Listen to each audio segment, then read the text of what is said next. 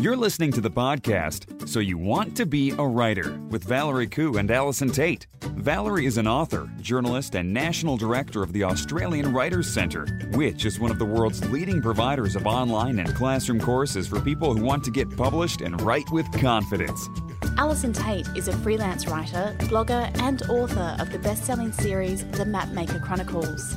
She has more than 20 years professional writing experience. Each week, they explore the world of writing, publishing, and blogging to bring you news and opportunities, advice on how to succeed in the world of writing, interviews with top writers, and much more. With students enrolling from all over the world, you can find out more about the Australian Writers Centre at writerscentre.com.au. Hello, everyone, and welcome to episode 243 of So You Want to Be a Writer. My name's Valerie Khoo, and I'm here with the well travelled but now home Allison Tait. How are you, Al? Well, I'm I'm back, Val. Yes. I'm here, everyone. Hello to everyone, and thank you so much to Dean for keeping my suit Thank warm you, for me. I shall have to talk like this. I, I'm not even going to attempt the Kiwi accent because he tells me that you've attempted the Kiwi accent and it hasn't gone well. I So do it I'm going to stay away from the that. time. Do you really? Yeah, because I think he talks funny, but uh, not in a nice way. In a nice way. but Poor look, Dean. do tell us about Canada. How was it? And like I was watching, I mean, looking at all of your social media posts, and honestly, the whole country looks like it has been photoshopped. That it it does not look real. It doesn't, does it? Like it, it's an incredibly, it's a ridiculously good-looking country. I will say that. All of you Canadians out there, you, um, well, but the part, the part I saw, which was BC, uh, is just unbelievable, and I've been led to believe that the rest of the place is uh, pretty similar, um, in the sense of ridiculously good-looking as well, but in different ways. I, um, yeah, it, it was just extraordinary. We had an amazing time. We went to, uh, we spent some time in Vancouver with some friends, and um, Book Boy was loving Vancouver. It's got that sort of laid back hipster vibe thing, that kind of Oh, sense of coolness about it that's um, really attractive when you're 14 or in fact any age at all. Um, Yes. So that was amazing. And I actually went into Kids Books in Vancouver, which is an incredible children's bookshop, like just amazing, um, and signed some books. So there's some, some Awesome. Mapmaker Chronicles books there, which was terrific. It was so lovely to meet them and just, you know, to see your book in a bookshop on the other side of the world is really quite extraordinary. And the boys picked up some um, some books while we were there, and one of those was called The Skeleton Tree um, by a Canadian author whose name totally escapes me. Um, I'm sorry about that if you are the author of that book, um, but it was uh, recommended for um, for Book Boy Junior, who is 11, and he absolutely loved it.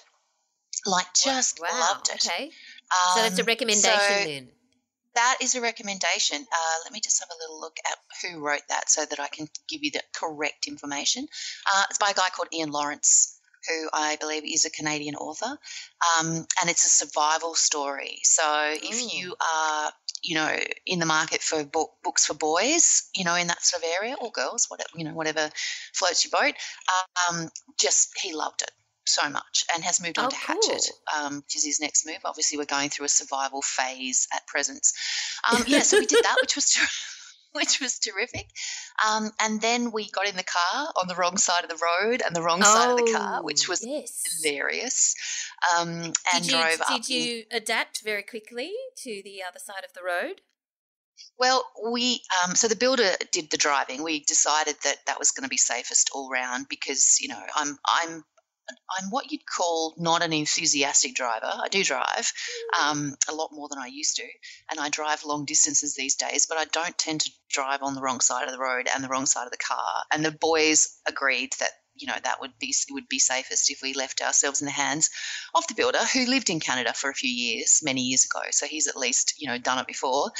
Um, and uh, it was just really funny because when we got into the car and uh, we were right in the middle of downtown Vancouver, and we decided that the best way for us to manage to get ourselves out on the correct side of the road was for everyone to shout Al on the footpath every time we turned, right? So that would just remind the builder that I had to be on the footpath side of the road because I was in the passenger seat. So every time he put the oh. indicator on, there'd be this chorus of "Al on the footpath." oh my god! to keep him on the because it, it it's like it's a really it's actually kind of mind-boggling. You're, you're, so you just don't even realize how ingrained you are with that kind of stuff. Yes. But even just walking on the left side of the road, getting on the yes. left side of the escalator, like all of that kind of stuff is so instinctive.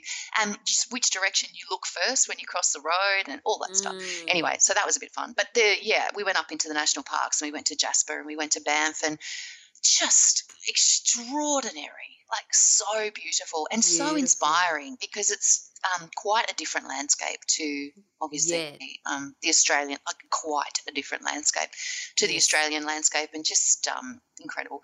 But hilariously, the builder is a mad photographer of inanimate objects as opposed to me. I, I like photos of people. He likes photos of mountains. So we must have 8,000 photos of mountains, none of which he's ever going to remember the name of. But anyway, we got we have wall to wall beautiful photos of. You can't take a bad photo. That's the other yeah. thing. Like you, all you got to do is kind of point your point your phone in the general direction, and yeah. um, and up comes this incredible photo, and everyone just thinks you're amazing. Like everyone thinks I'm an amazing photographer. when in actual when in actual fact, I just don't think I could have gone wrong if I'd tried. You know, so yeah, it was yeah, right. it was amazing. Yeah. So, so was, are look, you going to go back? Um, to Canada? Yeah. Um, I don't know. I don't think so. Not at this stage, because you know, with a family holidays type of situation, we do try to go to different places, and we were mm. discussing, you know, where our next thing might be. Um, mm. and I think we might maybe head to Europe next time. Just you know, wow, like I'd cool. like to mix it up a bit. I'm not someone who goes to the same holiday house every year. You know, it's yeah, not my. Right. It's not kind of how I operate. Um, mm. I'm always interested. I am actually quite fascinated by that. By that. What the, the people who go to the same place every year because they know what to expect. I suppose they had such a good time last time; they wanted to replicate. Yeah, that. and it's and holiday houses are beautiful things, and there's often a whole range of relationships that spring up around them as well, which is yes. a different, you know, part of it as well. But um, yes, no, I, I think that I will be. Um, I like to get my creative inspiration in, in different places. So mm. um, usually we're just in Australia, you know, Canberra, so, so Canada was quite a change for us, which is you know, Canberra's very inspiring. I'll have you know. Um, okay, sure. The, land, the landscapes around Canberra. Um, yeah. So, but yeah, look, it was a wonderful, wonderful time, and the Canadian people are incredible. A big shout out to all our Canadian listeners, and thank you yes. so much for having us. We had a terrific time. It was yes. really good. Canadians gave us Ryan Reynolds. Need I say more? No, I needn't. So okay. there you go. I'll move on. so you were very you were very near uh, a a USA listener called Tabanes, or maybe it's T A Barnes. Hmm, mm. That could be T.A. Barnes, uh, who kindness left who kindly left us a review on iTunes and they've said, as an aspiring writer, I have sought out resources to help lift my craft to the next level. I came across Valerie and Al and was hooked instantly. I have since backlogged and started listening from episode one. They do not disappoint. They are insightful, witty, and informative without being condescending to new artists. They are an inspiration to other women by being kind and supportive to each other in a society that is lacking in such support all too often. I love this show and will continue to listen as long as they care to broadcast. Oh, Wow. That's fantastic. Thank you that? so much. That is a lovely, lovely, lovely review. Yes. Thank you so much. Lovely. I'm so Thank glad you. that you get that feeling of support. Yes, really, really appreciate it. Thank you so mm. much, T.A. Barnes from USA. Al could have waved mm. to you while she was in Banff or wherever she was, Vancouver. Well, I, um, I was waving because we were quite were. near to that US border, and you know Mount yes. Washington is there looming away, like like it's it's a that's a. That's huge. Yes. Um, just looming away over the border as we were driving down the freeway. So that was, yeah, it's yeah. I did. Sounds I have like to confess, I did, adventure. I did get a little bit of mountain fatigue towards the end. you know, is that is that when you go to you know Europe and you get church yeah. fatigue or yeah castle fatigue? Yeah, very yeah, similar because you just it's um it's kind of like when you're you're trying to take in when you live there, I think they almost become wallpaper. But you know, when you're there and you're Mm. trying to take it all in, like all at once, like you're, you know, you're trying to have the whole Canadian experience, like you know, everything from maple syrup and beaver tails, which the boys Mhm. discovered, you know, right down to like to the to the mount. Obviously, like the builder with his eight thousand photos of mountains, and um, I just got to the stage where he was like, "That's ridiculous," and pull over to the lookout to take a to take another photo, Wow. and I'd be like, "I'm just gonna." I'm just going to look through the windscreen. Yeah. right. Show me on the I- Discovery Channel. I just- and then I felt terrible. But it was admittedly like we were into about day 20 by that stage. So, you know, it was yes. I was okay with my mountain fatigue by that point. But Now, did you do any we work while you a were lot. away? Oh, sorry. You hiked a lot. sorry. I, Yeah, I was I just a asking, did you do any work or like writing or thinking about writing? Did you get any inspiration that you started Oh, I writing did that. while you were away? I did that. I did thinking about writing. As I said, we did a mm. lot of hiking, a lot of thoughts. Yes. We went, there was a lot of active bear watch going on, and there were signs, you know, that said if you are on this trail, you need to make noise. You need to walk, walk in a tight group of four. I'm going to. I'm going to the builder. Do you think we should be out here? Like, we really have no idea what to do if there is a bear. He goes, yeah. "We're not going to get it. We won't see a bear. The, the, the, the track will be crowded." He says to me, right? We get out on this track, and within about I don't know 25 meters, we've disappeared into it's the the thing that actually got me about Canada, like mountains aside, was the um the trees, the dense the denseness of the trees when you're up in those Oh. um national parks is just incredible. Like I I was really quite overwhelmed by the trees. I, I loved Okay. them. I think I probably got more inspiration from the trees than I did from the from the mountains in a funny way. But anyway, we're on this hmm. track and we've kind of climbed over boulders and we found ourselves, you know, fording streams and there's no one around. It's like really quiet, like quiet enough that you can, you know, hear the birds tweeting and the rustling in the in the in the you know undergrowth. And I'm just like, I'm gonna die out here. Like, is there gonna be- because as soon the, the chance of there actually being a bear was pretty small. We had seen Yes. four bears the day before though. Four. Four bears we saw. Like people go up to those those national parks and don't see a single thing. We saw four bears. Um, so there were bears.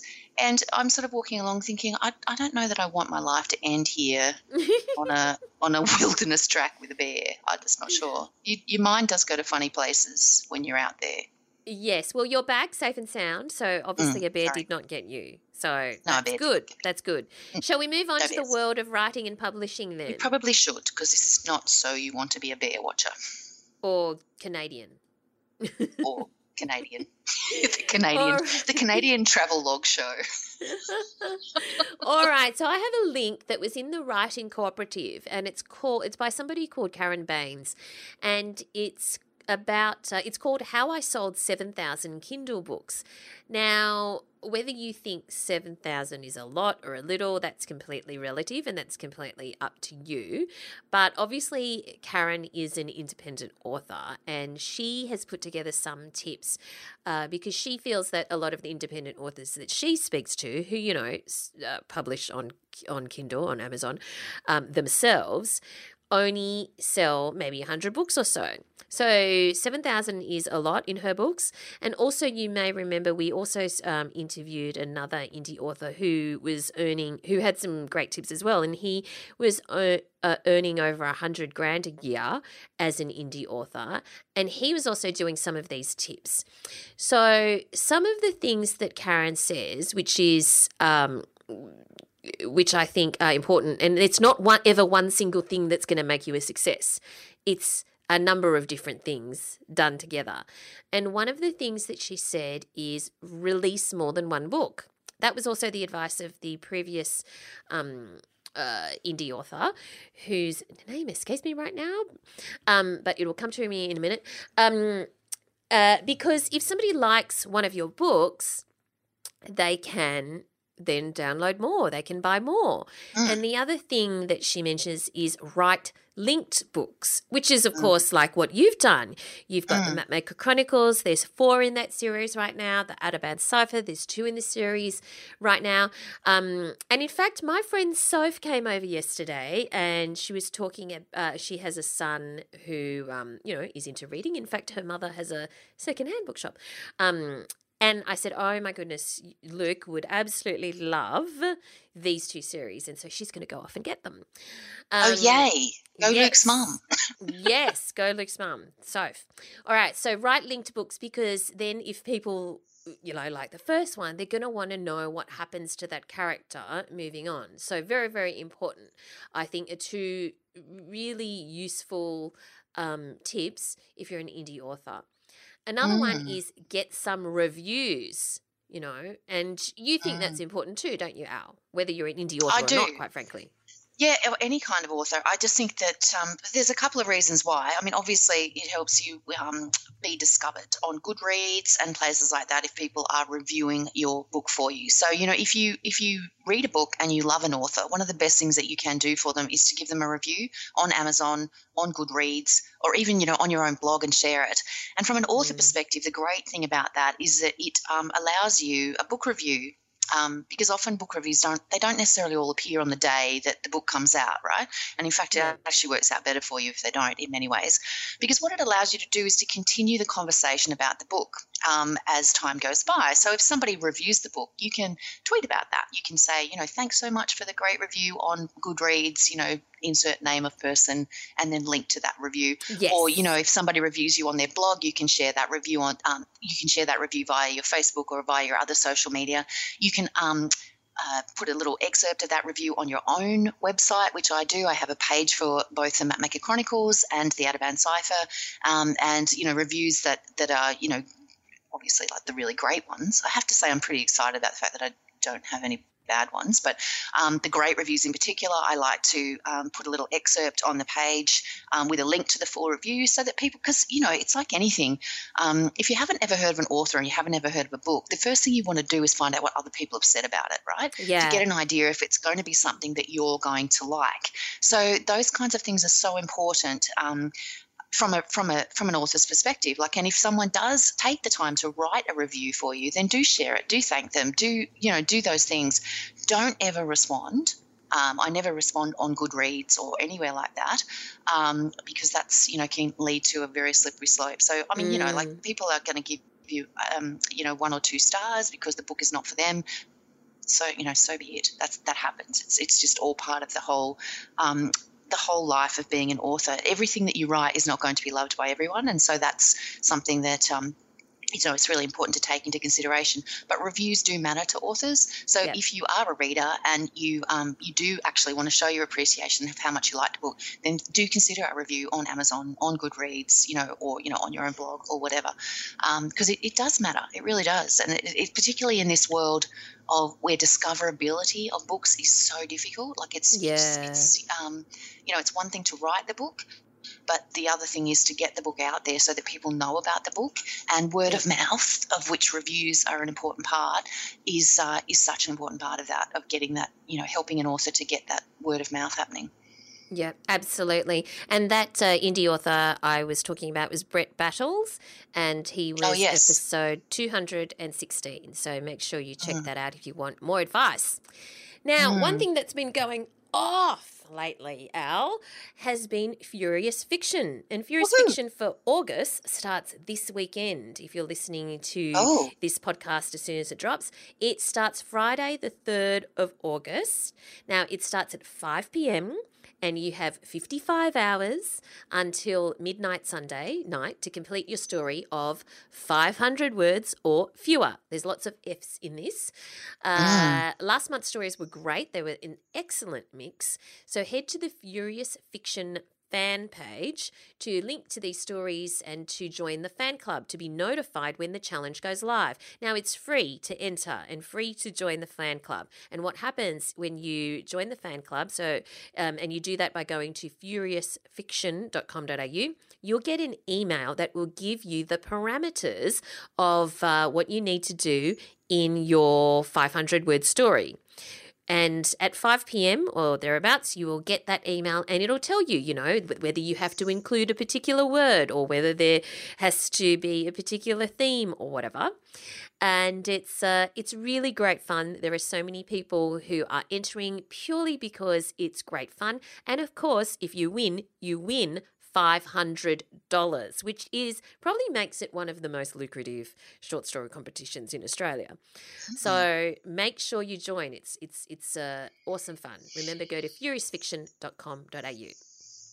Now we have a competition this week, another competition where you can win one of three copies of the new book Happily Never After by Jill Stark. So, not Happily Ever After, but Happily Never After, which is a beautifully written, insightful memoir and what it means or doesn't mean to have your happy ever after. Jill Stark was living the dream. She had a coveted job as a senior journalist, she was dating a sports star, and her first book had just become a bestseller. After years of chasing the fairy tale ending, she'd finally found it. And then it all fell apart.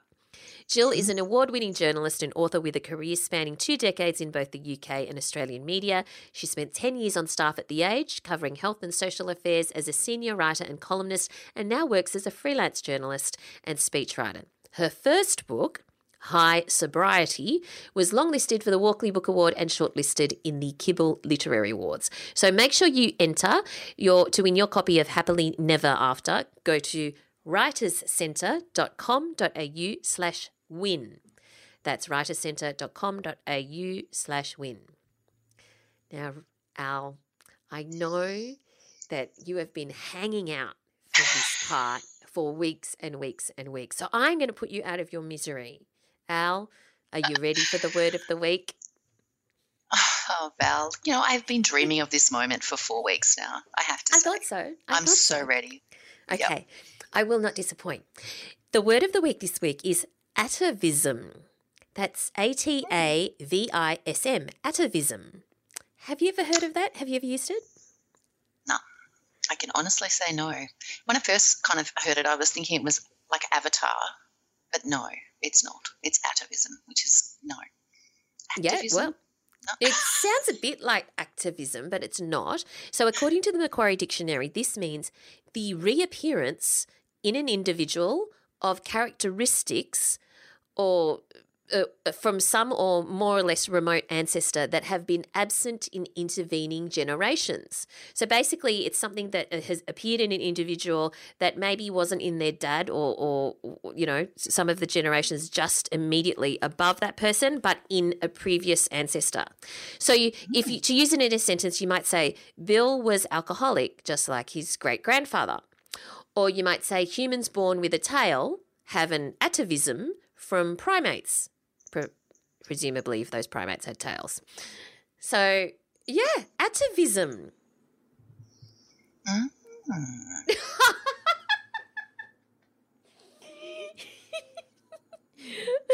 I reckon we should. It's an in, like, it's an interesting one because it's a red hair. Uh, you often see it's actually something that you often see with red hair.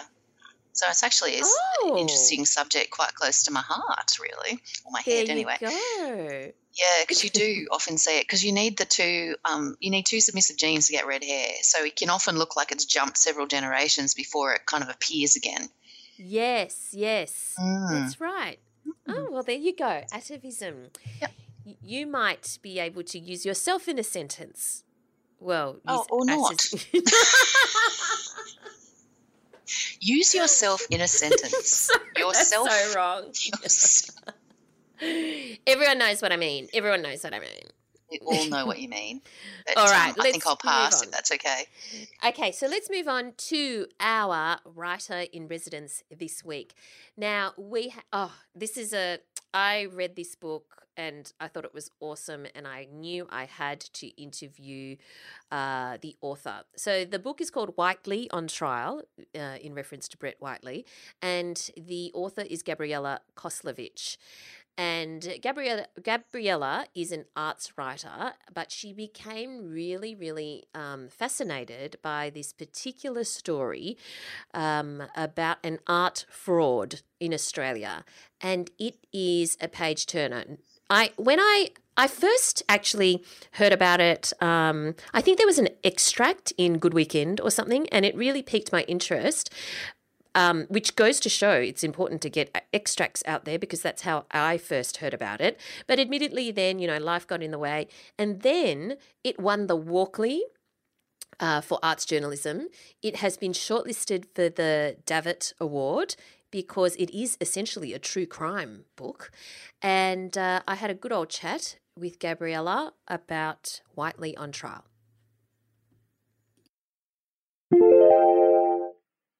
Gabriella, thanks for joining us today.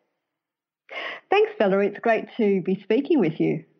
Now, for readers who haven't read your book yet, now I have to say, Gabriella, I picked up this book and I read it in one sitting because I literally could not put it down. And when I had to make my lunch, I had to, you know, I had the book in front of me and I was like shoveling food into my mouth as I was as I was eating because I couldn't take the words off the page because it was so compelling. So number one, congratulations on such a compelling Thank book. you.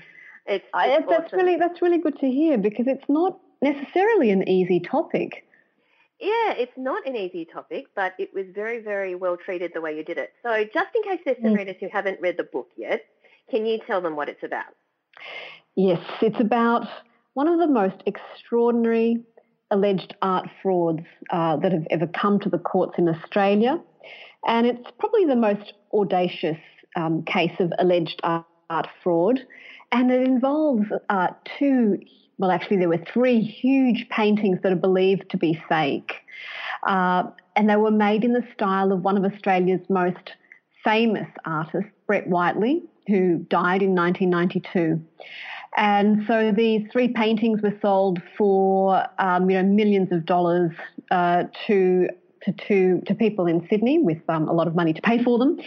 Uh, and the case, the book basically uh, looks at this case and follows it through the court system, uh, through a jury that convicts two men of art fraud, and then this um, their conviction, the jury's conviction, is overturned by an appeals bench. Now, I know this case intimately because I was writing about it in 2010 when I was a journalist at the Age newspaper. And um, long before it got to the courts, it would be another uh, 2014. It would be another four years or so before the men were um, uh, charged, and it would be, you know, another, you know, it was 2016 when they were brought to brought to court. I know the case intimately. I have very firm views about it. So this book takes the reader through the case with me guiding them along. And I'm glad you said you, you read it in one sitting. I always intended it to be for a general audience. I never wrote with an art expert audience in mind or a legal expert audience in mind. Definitely not legal experts because I'm not a legal expert. And I had, as a journalist, I had never covered the courts. Uh, but that's what made the law so interesting to me to see this other world. I was very accustomed to hanging out in art world circles. I feel very comfortable there. But entering the courts was something else. So all the characters and the systems and the rituals jumped out at me. Um, and one of the best compliments I think I've ever gotten was from my mother, who, you know, um, we're migrant, we're uh, migrants from Italy. She left school very early. She's certainly a very intelligent woman. She read the book and she said, gee, I was expecting it to be really boring and really dry, and I loved it. I read it from the beginning to the end, and it was fantastic. And I thought, well, that's great. If you know, if she can enjoy it, anyone can enjoy it. And that's not to underestimate her intelligence, by the way. It's just that it, I read it with a general audience in mind. It's definitely appealing to a general audience because it has all the elements of a soap opera. It is yes. astounding and it's a great example of truth is stranger than fiction. Now you've got, there's so many colourful characters and so many interesting twists and so many mysteries as, and, and mm-hmm. hidden pasts that uh, I think that it's, it, it, it's definitely interesting for the general audience and and yet you had to include a lot of the um, you know legal stuff in it for it to be an accurate representation of the facts, and we'll get to that in a minute. But mm. as you mm. say, it occurred. I mean, the story unfolded in real life over a period of time, um, mm. years, many, many, many years. At mm. what point did you think I'm going to write a book? As soon as I found out that these two men that I had been writing about, well, actually, it was only one man I was writing about because the other one had always been rumoured to be involved. As soon as I found out that the two accused had been charged mm-hmm. and that the case was coming to court to, the, to be heard at a committal hearing, I just thought, I've got to write about this. And right. so that was 2000 and the end of 2013.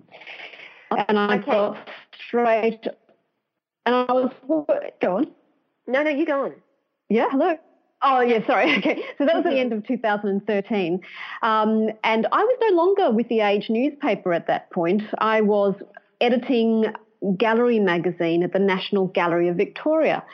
Um, and I ended up leaving that job because I really wanted to follow this case and I knew that I would have to, it would take a lot of time. So I left um, and started freelancing as a journalist. And um, the first thing I did when I found out that the case was coming to court was approach Melbourne University Press. And the reason I approached Melbourne U- University Press was that one of my former editors at The Age, Sally Heath, is now, now executive publisher there. And I have great respect for Sally Heath's skills. And I had worked with her at The Age. And I thought, I'm going to suggest to her that we, I'm going to pitch a book. And she loved the idea and she said, now you've got to pitch formally, you know, I've got to present it to the board. The whole of the publishers have to like it. Um, and she presented it to the board and I was very lucky, accepted it and wanted a book. So as soon as I saw that these two men were, were being going to be tried or possibly tried, um, I jumped on it. And the reason for that is because I had been writing about this case and these uh, suspicious paintings back in 2010. And I just thought, sorry, it was 2007. It was 2007, and I just thought, why has it? Why has nothing been done? Why haven't the police looked into this? What's going on? So as soon as it came to the courts, I thought, wow, is there some new evidence? What what's happening? And I, having like knowing all the characters, I knew there just had to be a book in it. Yeah. Um, and I sat through the committal hearing, and that's when I was convinced there was a book in it. Uh, and in fact, it was after that. It was after that. Sally Heath said to me, sit through the committal hearing, see if you think it's, this idea's got legs. I sat through the committal hearing in early 2014, and then I pitched the book, and it was accepted. So it obviously required a great deal of commitment because you left your job to go and follow this story. If, for example, the Melbourne University Press didn't go for it, would you have been that obsessed that you would have followed it anyway or, or left your job? I, I really don't think I would have. I wish I could say yes, I would have followed it, and I probably would have followed it, but I'm I'm not sure that I would have had the courage to write a book. I really it, look, it's, a, such a complicated case, and there's the threat of litigation. One of the accused had, um, in fact, sued me before when I was at the age and writing about uh, this case before it got to the courts. So I really needed the backing of um, a publisher. I needed the support. I needed to feel safe, or as safe as you can when you're writing these kinds of um, books. Um, and frankly, also as a journalist, I need a deadline. I kind of need I need an external kind of some whip, someone that can whip me from out you know from outside. I need I'm pretty disciplined, but there's nothing like knowing that I have to deliver a project to someone that someone is expecting something from me, and when that person you know is someone such as Sally Heath, who I greatly respect and admire. I wanted to also make sure that I delivered the goods and that they were good for her because, you know, I value what she does. I value the role she's played in my life as an editor at the age. And I just needed that external push and support. Uh, so yeah, it was a it was a kind of big decision to leave the National Gallery of Victoria at um, at the end of 2014, so I could then Mm. follow the, the committal hearing in March 2015. But um, you know, I'd been there for a year and a half. I'd revamped their, into, you know, their gallery magazine, and I was ready to for a change. So if the book proposal hadn't come through, I would have um, freelanced. I would have just gone back to being Yeah. a journalist and Yeah. freelancing as a journalist. But yeah, answer to your question is I doubt I would have taken it on. I really needed MUP's backing. Yeah. I needed it. So- I needed it. Yeah. So I'll come back to the book in a minute. If we can just go on a sideways tangent and talk about how did you get into arts writing in the first place? That's a great question. I always wanted to be an arts journalist. That had always really? been my dream. Yes. Well, not well from the moment that I got into journalism. I, you right. know, I loved the arts. I, when I was a kid, I, you know, I drew and I painted, and in fact, when I got accepted to do a postgrad in journalism at RMIT, the other thing I had applied for at the same time was in the visual arts, and I can't rem- remember which tertiary institution at this point, but I was accepted to do that as well, and decided, you know, perhaps I'm a better writer than you know, artist. Um, and I went down the journalist track, and also that was only one year postgrad. Uh, so it, the arts have always been an interest of mine. You know, I, I studied dance when I was a kid. I played classical guitar. I did all these things. I was a dabbler. And of course, I, and I just loved artists. I thought they were the best things on the planet, you know, creative people. They're so inspiring. Um, so my first job as a full-time job as a journalist was at the Herald Sun and um, in Melbourne. And I was a you know a general reporter, a, health uh, reporter, an education reporter, and all I wanted to do was write about the arts. But in newspapers, that's kind of considered not that you know not that important. Um, they just wanted me to write news, hard news. That's where yeah. the important stuff happens, and you know I understand that. And it was when I left the Herald Sun to work for The Age that I finally got my chance to be an arts journalist. Um, and the editor who, um, the then editor of The Age said to me, what would you like to do? And I said, I want to be, I want to work on the arts. Um, he said, okay, fine, great. And, you know, most people think, what? Why would you do that? That's such a stupid career move. It's not where, it's not where the, um, you know, where the kudos is. And yet I just followed my passion.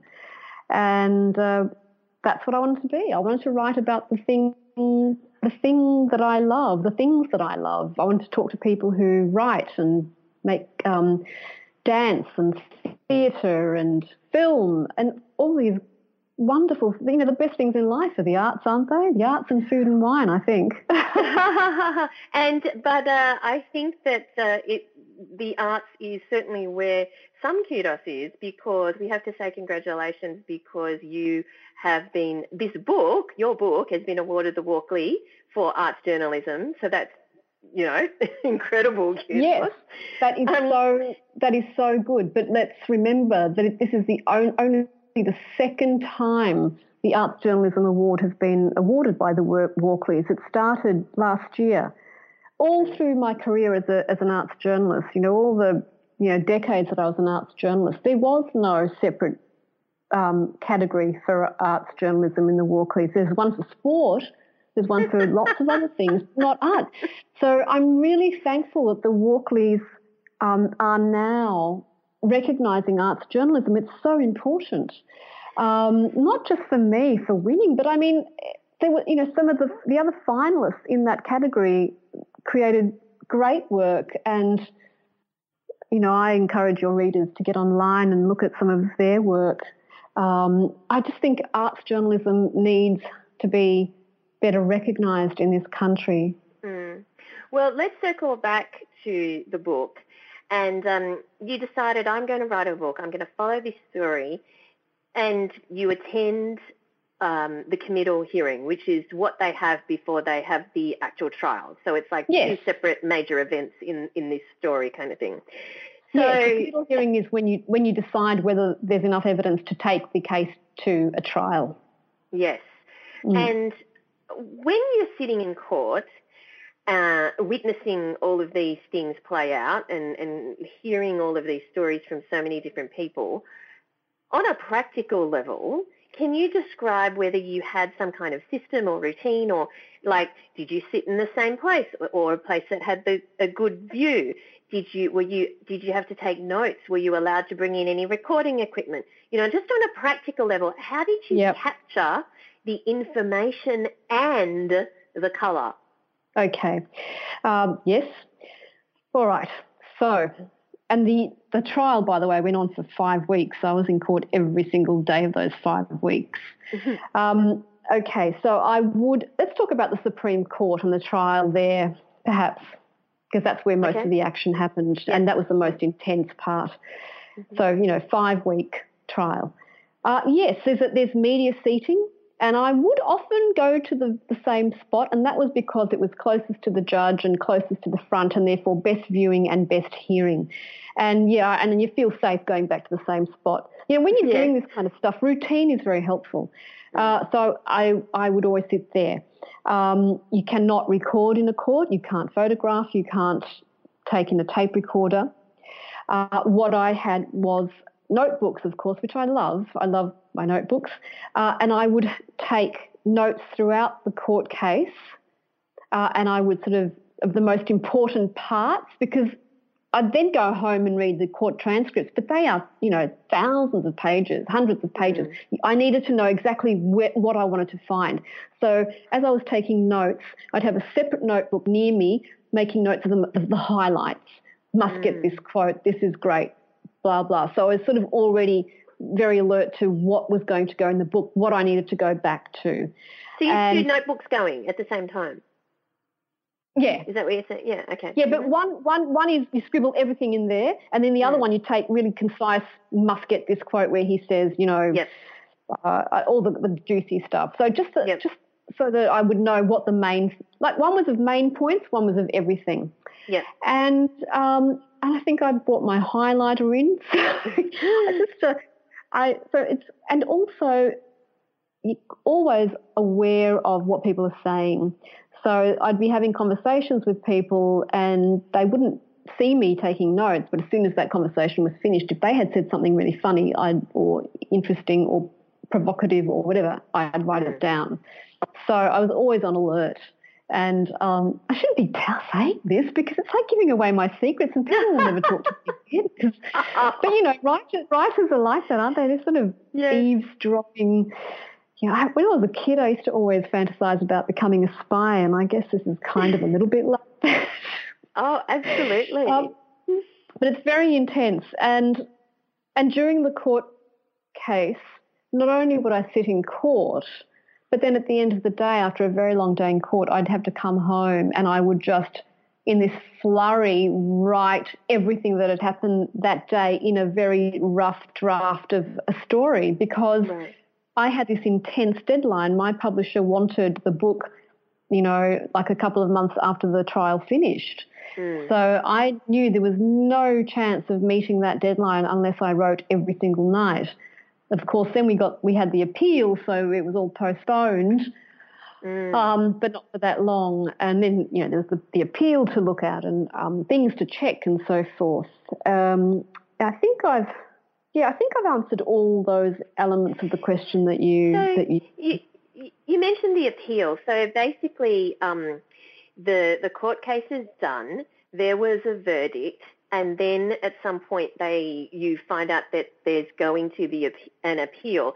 Did that like was that an anticlimax? Did you that wreck your your momentum and your publisher's momentum? No. No, No, we all, no, we always knew these two men would appeal. They um, Right. uh, said they were not they, they said they were not guilty from the start. They were not Mm. going to. They were always going to appeal. In fact, we knew that they would appeal on the very day that they were sentenced, and um, on the Mm. very day that the jury made its verdict, it was clear they were going to appeal.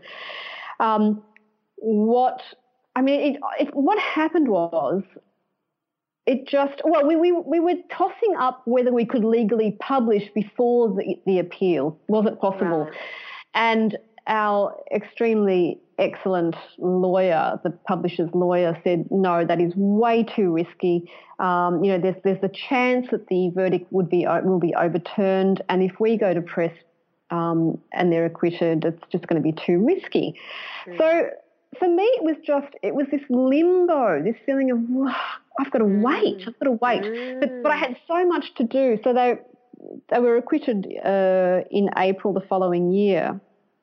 Um, but of course, I was writing up on, we were all, you know, it was September, we were almost, September 2016, we were almost ready to go to press. And then our lawyer said, no, we can't do this. So we had to wait for the appeal, which Wow. happened a lot earlier than I expected. Uh, and what was what was the, the most difficult part was um, when the appeals bench overturned the verdict and the two men were acquitted because then I thought, oh my God, can we actually publish any of this? Can oh. you know, have we oh. still got a book? Is any of it uh, publishable?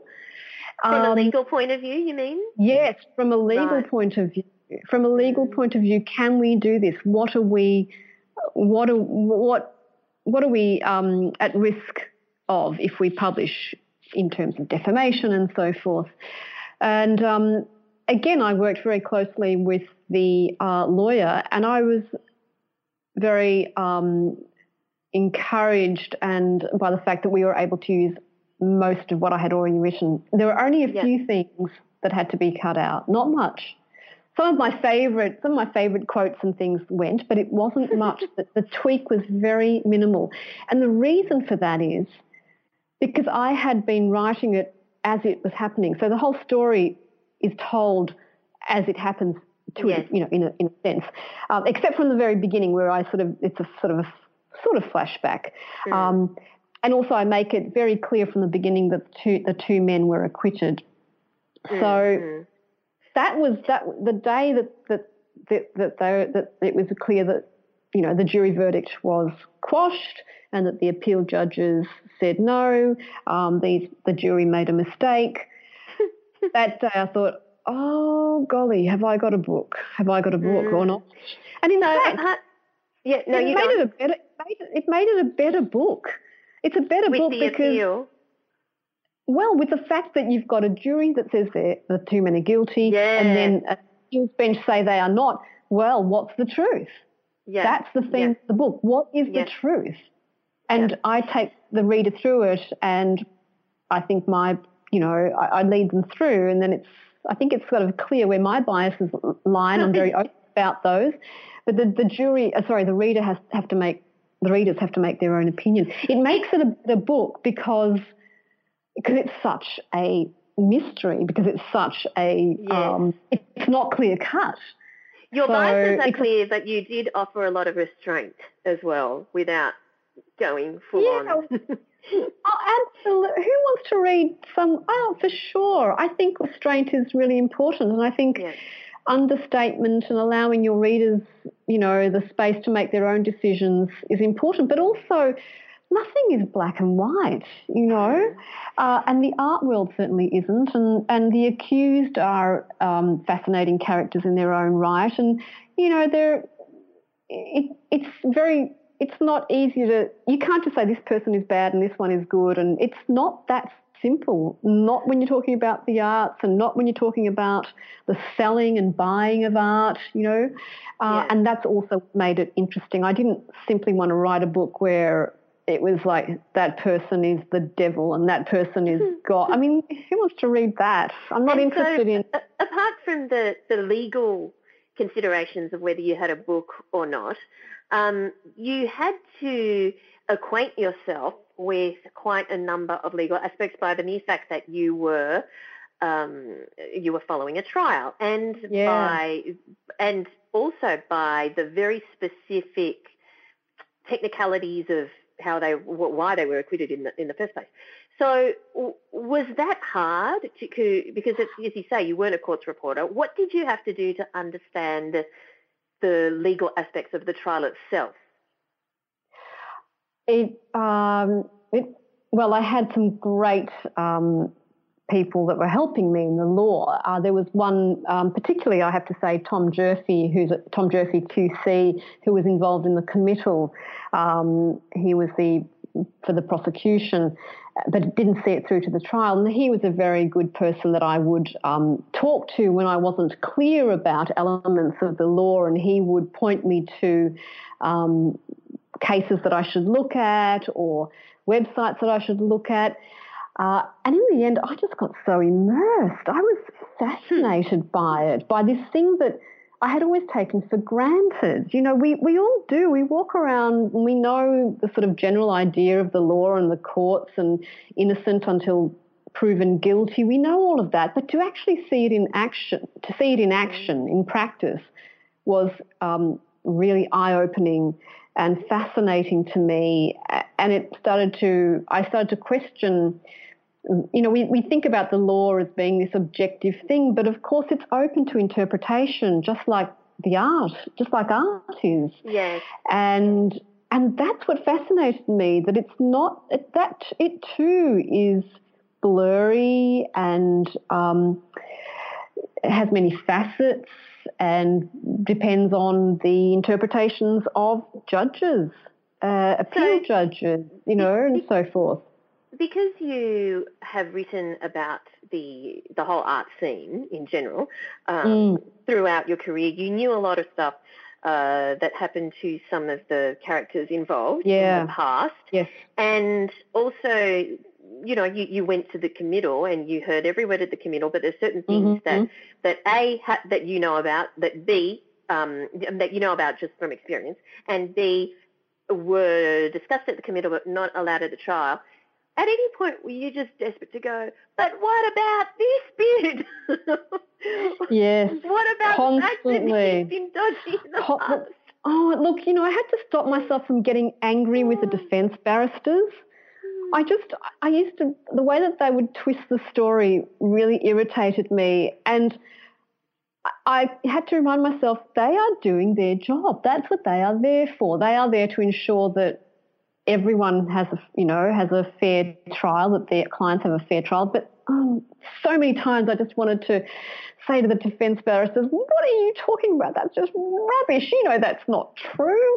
Um, just lots of, I'm not sure if I should have said that, but I mean, I, I kind of do it in the book anyway. I just mm. do it in a way that's um, above the law. it's to say that's not going to get me in trouble or or have me, um, you know, get a, a, writ for defamation or whatever. Uh, but yes, there's lots of, and there's still lots of stuff that I know that that isn't in the book. Yeah. Um, that I can't talk about. Um, there's things that I've found out since writing the book. Right. There are, you know, there are many things that yes, I would love to say, but one can't. One can't because, um, you know, one has to be fair and one has to yes. write and speak within what is allowed by law. I mean, I, I, could just fly off the handle and get myself sued, but why would I want to do that? You know, yeah, of course. Stupid. So this, this isn't just a story about an art uh, about the arts. This is a true crime book. The, well, you know, yes. it's, it's yes. it's a and what I'm interested in is after the trial, yeah, the trial, and you, mm-hmm. well, I'm assuming that after the trial you were in the de- depths of sorting through all your material and, yeah. and you know, other stuff. Um, a couple of things. Number one, were you working on it full time and how did you structure your day in terms of what output you wanted to achieve?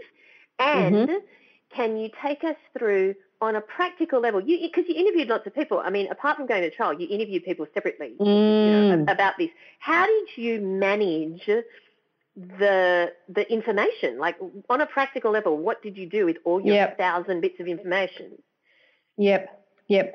Let's mm-hmm. do the first one. So yeah. after the trial and throughout the trial, I was working on this book full time. So during that time, I just couldn't take on any freelance work. So I had sort of set aside time when I knew I wouldn't be earning much and it would it was just going to be the book. So um, you know, for a couple of months I just worked full time on the book and after the trial ended, it was basically um, every single day from morning to night. That's what I did. I'd get up, I would write, I'd go for a walk, um, I'd come back, I'd write, I'd have lunch, I'd write, um, I'd have dinner, I'd write. Uh, during it, it's so look put it this way I stopped drink I don't know well I enjoy alcohol I'm a journalist you know I like to have a drink at the end night I had to stop I could not it sort of I just couldn't afford to drink because I can't drink and write, and I needed the yeah. energy to keep going. So it was a full time concern.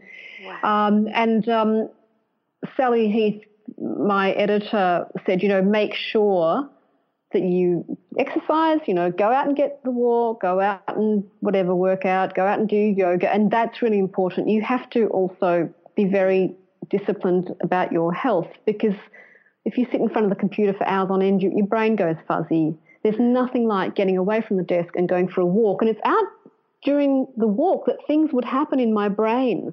Or even having, you know, I'd go out with my partner for a walk and we'd talk about it and we'd come up with ideas or whatever. So it was a full on time of just writing for two months to meet this deadline, which was a couple of months after the trial ended. Um, so it was just constant and I was exhausted at the end. And I'm very pleased that it was during winter because mm. it was kind of nice being indoors. And it was a yeah. horrible winter that year. Um, and managing the information. Yeah. Um, I like to have piles of things. Like yeah. I'm really, I love hard copy. Mm. So I'd hmm. have a pile of so all the court transcripts. I'd have a pile of the transcripts of my personal interviews. So I've had these nice little neat, neat piles in my very not neat study. That was one thing. But also, um, I had a timeline, very, very important when you're talking about a, a, a case like this.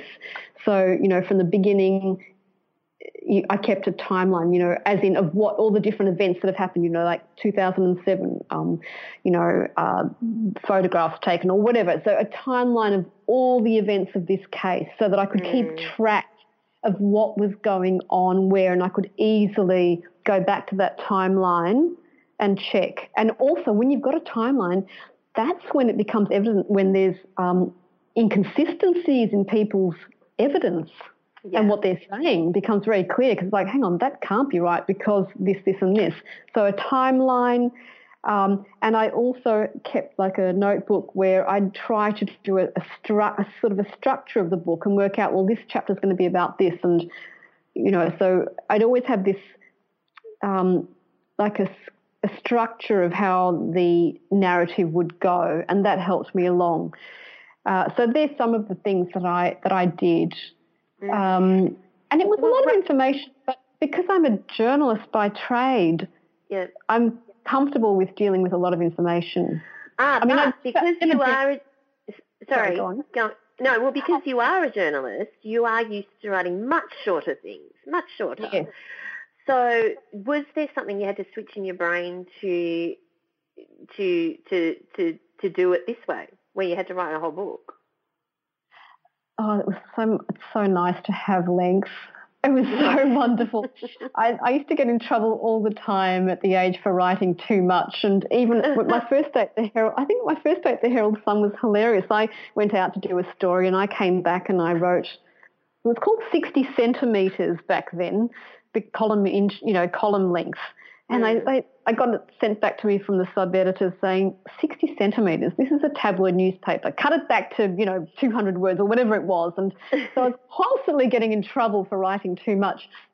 Um, what helped me in this case was that I had just completed a master's in creative writing, and I'd right. written a 20,000 a 20,000 word creative piece as part of that.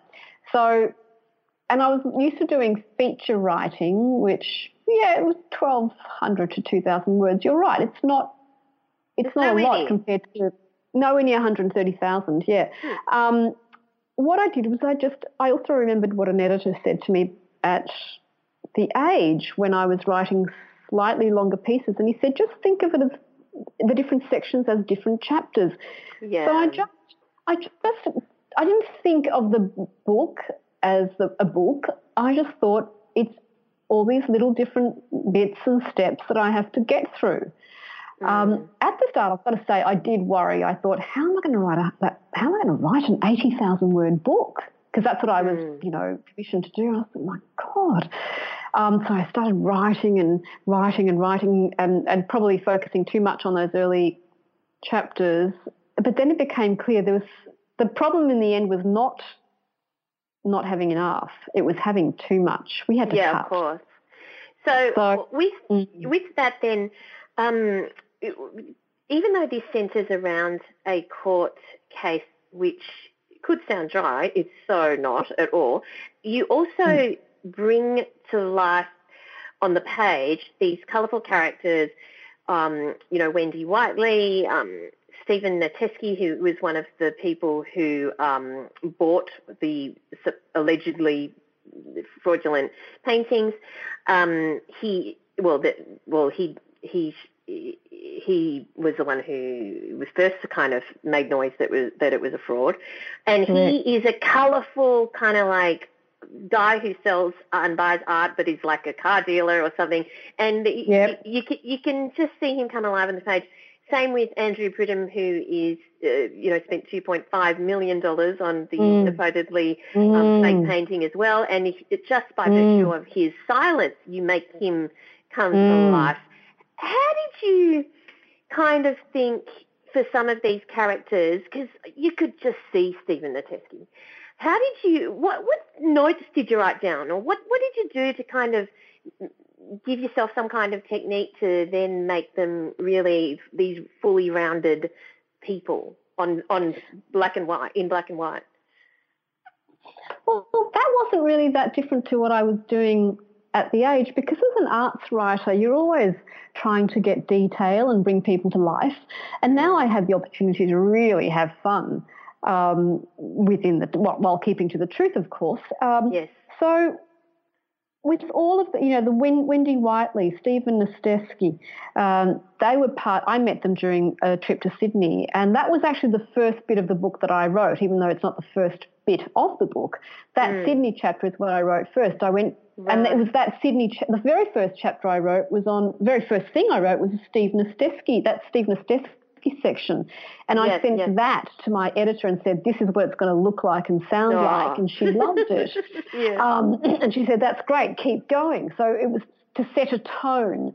Mm. Um, and I just, I just went back to, it's almost in my head. It's, it's because I love reading and I just recalled mm my favourite writers, my favourite writers such as Helen Garner, and the way that oh. she has dealt with, um, not that I'm in anywhere close to her. You know, I mean, I've sort of grown up on this stuff. I've fed myself all this stuff. I know what I like. I know what I want. I know what kind of writing makes me excited. Um, so I had this sense in my head of how I wanted to create these characters um, and while writing the book, I would also I went back and reread Joe Cinque's Consolation, for mm. example. Mm. Yeah. Um, I mean, good idea and very bad idea because I'm reading it, and you know, at some point I just felt like oh, what I'm writing is just garbage in comparison. I can never be this good. No, no, no, no, no, no, Gabriella, because I was reading it, and there are some of the court scenes in particular that I actually thought to myself, oh, that must have been what Helen Garner felt like. well, yeah. Well, yeah, I did. I did. When I went back to her books after experiencing the court, I thought my she is so good at encapsulating what the court feels like, and at doing it so crisply and with and so sparingly. And I still, if I, you know, I'm, I'm not. I'm not. This is not false modesty. I you know, I, if I could uh, go back, I'd probably want to be even more sparing. And it was interesting. I read about. Um, I've just finished reading, or recently, uh, A Writing Life by Bernadette Brennan, which is a marvellous book about Helen Garner and her work. Mm-hmm. And uh, Bernadette Brennan writes about when Helen Garner was writing the uh, Farquharson book, um, uh, This House of Grief, that at some point her editor said, "You've got too much detail in there. It's not working. It's too boring. It's too dry, and you've got to, you know, you've got to make this work." And it was a really difficult thing for Helen to write. Well, when I read that, I thought, "Oh, good. So it's not just me. I'm not the only one that finds this hard," because of course, you know, when you're so immersed in it, it's very hard to see to sort of step back and. Yeah. Um, so, but yeah, yeah, I just, I just, I just went back to my all the all the writers that I loved and looked mm. at their work and thought about how they do it, and and I just tried to, you just try to tell a story. You just try to bring the characters to life by focusing on a few different details about the way they look or about the way they sound, and then picking out the best quotes, which is very much a journalistic trait. Mm. Um, and I would always, once I had interviewed someone such as Wendy or Steve, I'd go back to my computer and in a rush, what I always do is at the end of an interview, just in a rush, write down all the impressions that I've had. It's all, right. you know, it's all rushed and, but it's just, this comes from the gut. And then you yes. can go back to it and fix it up. But yep. you've got to keep that very, that first impression, you've got to get it down quickly or you forget. You forget how you felt. Sure. So now that you're not as immersed in it because it's done and dusted, what are you working yeah. on now? What's next for you? Well, yes, well, since um, oh gee, there was the after it was published in October last year, there was the publicity, you know, all the all the publicity tour, you know, going mm. to bookshops and all that, which was really intense and really fun. Mm. Uh, basically, after I just wanted a break and I started freelancing, doing lots of freelance journalism, which has been fabulous. And I've been writing for Good Weekend and um, for The Age, and um, and also as a way of um, you know making making it making some money, not a lot as a freelancer, but just trying to get the coffers up again so that I can then find the time to write another book, find the time and the the not be so compelled to earn a living that that there's time to write another book, and um, so yes, I've been freelance. I've been doing freelancing, freelancing for very. Do you know what the next book is about? Yeah. Well, yeah, yeah, I, yes. Look, there's there is one, and this might change, but when I was doing my writing, my creative writing masters, um, I wrote a 20,000 word beginning of a, of a memoir.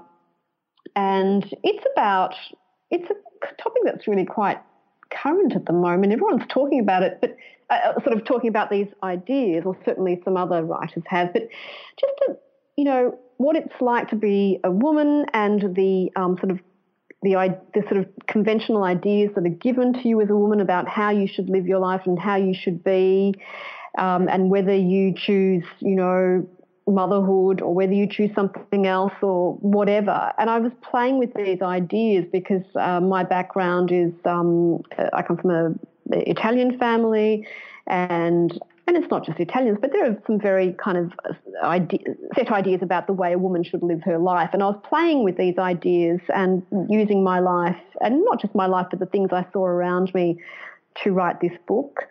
And uh, it won the Affirm Press Mentorship Award in 2015. And in, in fact, I'm seeing one of the editors at Affirm Press tomorrow so that I can to talk about it uh, because they'd like they have the first dibs at it if I finish it. And I just, I need another deadline. I'm meeting the editor tomorrow saying, okay, she's still interested and like, okay, let's, let's maybe sort out where this is going and what kind of time frame. So that's an idea. I'd like to finish that. And it's a completely different style and topic to what I've just done. Yeah. Um, I definitely, definitely want to write another book. Uh, maybe it won't be this memoir. Maybe, I mean, I have, there's lots of things to write about in the arts as well. So it might be more of that. But well, who knows? There might be another art fraud that, that you can cover. I think you will forever be be, be the expert, the, the go-to person on this particular issue, though. Clearly, um, I know for for, well, for decades. Yes, well, that was interesting because I was just before, you know, when I was thinking about what we were going to talk about, I thought I, I feel that now I'm ready to go back to this book and also find out, well, what's happened since? You know, yeah, what's going on now? And the sequel. it might just be a feature. It might just be a feature article, but I feel not so emotionally. At the end of the book, I was just so emotionally drained by it um, that I just didn't want to go to that mm. ever again. It was just so intense. Um, but now that time has passed and I can see it more objectively, I think it's a fascinating area, and yes, it could be an area that I pursue again. It would be it would be a shame not to, given all of the things I learned in the process of writing this book. And finally, before we wrap up, what would be your top three tips to aspiring writers who want to write, who want to, because this is nonfiction and it's nonfiction that's, yep. that's, that's really come to life in the most amazing way. Um, so to writers who want to write um, uh, nonfiction in this kind of creative with this kind of creative approach? Top three tips? Yeah, you can have or one Top or two. Three. Yeah. Yeah. Oh, okay. I'm sorry. Three, I thought you said three. Um, I think it's Im- immensely important to read widely and read good creative nonfiction. One of the one of the things that I would mm. do when I was stuck writing the book or I needed a break would be pick up a copy of the New Yorker and read some of their marvelous writing. So reading or read, you know, I mentioned Helen Garner. Um, I could mention others. Chloe Hooper's book, The Tall Man, is brilliant. Um, there are many others. Read and look at what and, and look, and when you read, do it with a sense of how is this, why is this working for me? What, what is it that's, that's being done here? What kind of, how is this uh, writer bringing this scene or this person to life? Look at how the descriptions are used.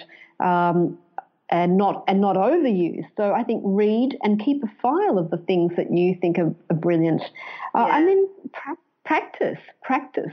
It doesn't have to be an art fraud case. You could go out and you might want to do a portrait of your next door neighbour for yourself, say, and practice uh, writing. I think reading and writing are crucial um, elements of it, and and keep at it. Keep at it. Mm. If it's mm. your passion, you will do it. Um, it's sort of an obsession it, it, it, sort of can become an obsession. And and it, you don't have, you know, you can do it. You can do it on the tram home. You know, looking at someone across from you. So because it's only by trying it yourself that you can really appreciate the work of people who have done it um, professionally, if you know what I mean. It's in knowing how difficult it is. Well, not necessarily difficult, but you know, trying it and then yeah, reading and writing. It's as simple as that, really. Just commit yourself right. to it. And on that note, thank you so much for your time today, Gabriella. Thank you, Valerie.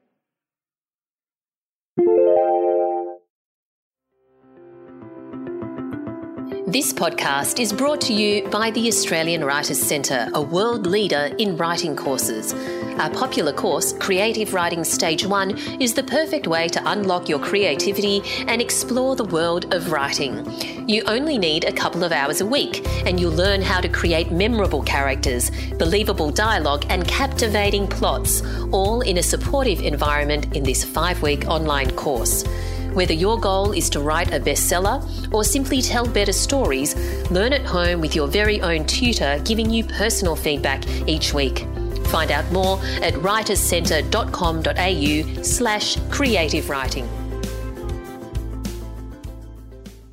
There we go, Gabriella Coslovich that was a great interview. I'm I'm think Australia's doing amazing things with um, nonfiction at the moment. There's so many oh, yeah. interesting books coming out, and Definitely. about sort of like that's not necessarily something you would ever think would be a page turner, is it? But it is, oh, and I think is. that that's um, there's so much talent in in taking those stories and making them readable.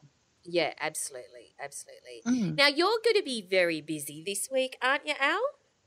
I am going to be very busy this weekend. I I'm working. Um, so the show first, the inaugural, as they say, Shoalhaven Readers and Writers Festival is on this Saturday in Nowra, which is my local area, um, and I've been involved in helping to organise it. Um, there's a children's festival which will take place at Nowra Library, and it's um, we've got Tim Harris coming along to that from Mr. Bambuckle's Remarkables, who is what widely regarded as giving one of the best, you know, author talks going around at the moment. So I'm really looking forward to seeing him in action, and I'm hoping that you know heaps of kids will come along for that one. And then in the afternoon at the Children's Festival, we have you know the amazing Jackie French, who um, many of our listeners uh, will at least know that name, even if they're from um, overseas, because we did that terrific interview with her. Um, I can't remember exactly how many episodes ago, but if you haven't listened to that one, have a listen because um, there was some amazing writing insight there that yeah. is not what you hear every day, which is, you know, what we're after, right? We want something a little bit different. Um, so that was terrific. And she's also on as part of the adult program, which is taking place at the um, on the same day. Um, she's going to be doing a, an historical fiction panel there. There's a there's a, a, really great lineup for that. Catherine McKinnon, who is uh, shortlisted for the Miles Franklin, is going to be uh, in conversation with Mark Whitaker. I am going to be talking to the amazing Melina Marchetta of um, awesome. Looking for Alibrandi yeah. on the Jellicoe Road, etc. fame, which I'm really yeah. looking forward to. Yeah. Um, so you know, and we we have some terrific workshops as well. There's a uh, workshop on writing fight scenes with uh, Alan Baxter, who again uh, might That's be familiar cool. to Yeah, well, you know, he's he's so good at it. Um, and you might remember when I interviewed him many, many moons ago, we did have quite the conversation about how to get a fight scene right. Um, And we're also there'll also be one on, and this is the, one of the trickier parts of writing romance novels, um, is how to write sex scenes. There's actually a workshop with Diane Blacklock, who's one of Australia's most popular um, best-selling yep. authors in the kind of romance commercial fiction genre, and she's going to be talking. Um, she's going to be doing a workshop on exactly how to get that right. So, look, it's a full day, and it's going to be pretty amazing. And there's an awful lot to do in the run-up to that. So, I'm really hoping that if if uh, any of our listeners are located, you know, anywhere near the south coast, um, that they might come along and the um, south coast hello. of New South Wales. South Maybe coast for, of New South Wales. For, for some people who might be listening from, you know, Broome or somewhere, give some context to where this is. Uh, so the south coast of New South Wales is the Shoalhaven area is about two hours south of Sydney um, in a straight line down the line. Beautiful um, spot. And we've it takes in uh, Jervis Bay and it takes in some of the most. You may have heard of Hyams Beach, which is widely regarded as having the whitest sand in the world. Well, that's one of ours, um, but we have 99 other beaches that are just as beautiful as that one. So we're very well supplied for beaches, and now we are also going to be very, very well supplied for books and authors. So um, yes. I really hope that you know some of you guys might come along and, and say hello. I'll be over with the Children's Festival most of the day. Come and say hello and I'll also be obviously on the stage at the adult um, festival as well. And if you're interested in having a look at the program or buying tickets, you can go to Shoalhaven Readers and Writers Festival.wordpress.com and we will put the link in the show notes. And I'd really love to see you there. Yes, because it is really an awesome lineup. So, uh, yeah, mm. fantastic, fantastic. Mm. All right, so where do we find you online now? Uh, you will find me at allisontait.com, A L L I S O N T A I T.com. Um, you will find me on Twitter at, at altait, A L T A I T, and you will find me on Facebook and Instagram at Allison Tait Writer. And you, Val, where do we find you? You'll find me at Valerie Khoo, that's K H O O, on Instagram and Twitter. And of course, feel free to connect with us on Facebook and join the listener community. Just search for So You Want to Be a Writer podcast community on Facebook and request to go, request to join. We'd love to have you in there. It's such an awesome dynamic group of people sharing resources mm-hmm. and stories and motivation and inspiration. So we'd love to see you in there. And of we course, you'll find all of the show notes notes at soyouwanttobeawriter.com.au. Thanks for listening, everyone, and we look forward to chatting to you again next time. Bye.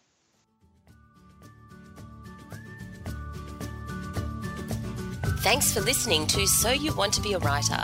You'll find the show notes at writerscentre.com.au slash podcast or sign up for our awesome and often hilarious weekly newsletter at writerscentre.com.au slash news where you'll find writing resources, giveaways, competitions and much more.